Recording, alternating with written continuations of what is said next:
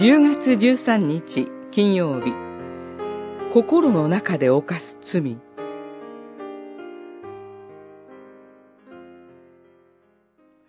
あなた方も聞いている通り、会員するなと命じられている。しかし、私は言っておく。みだらな思いで他人の妻を見る者は、誰でもすでに心の中でその女を犯したのである。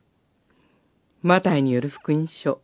5章27節28節イエス・キリストの時代の教師と呼ばれる多くの人たちは、会員してはならないという戒めを文字通りに考えていました。そして一般の人々もまたそのように教えられていました。ですから、外側で現実に罪を犯さなければ、会員の罪に問われることはないと考えていたのです。しかし、イエス・キリストは、単に外側のこととして命じられているのではないとされました。すなわち、この戒めを人間の心の中にある思いを問うものとして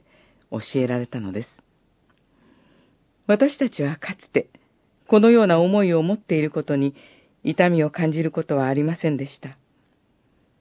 むしろ、そのような思いを悲しむことも悩むこともなく、当然のこととしていたかもしれません。しかし、主イエス・キリストを知った今はそうではありません。主は結婚をしている異性をみだらな思いで見ることは、そのまま心の中の会員の罪であると言われます。全く身に覚えのない人は誰もいないでしょう。私たちは皆罪深いものです。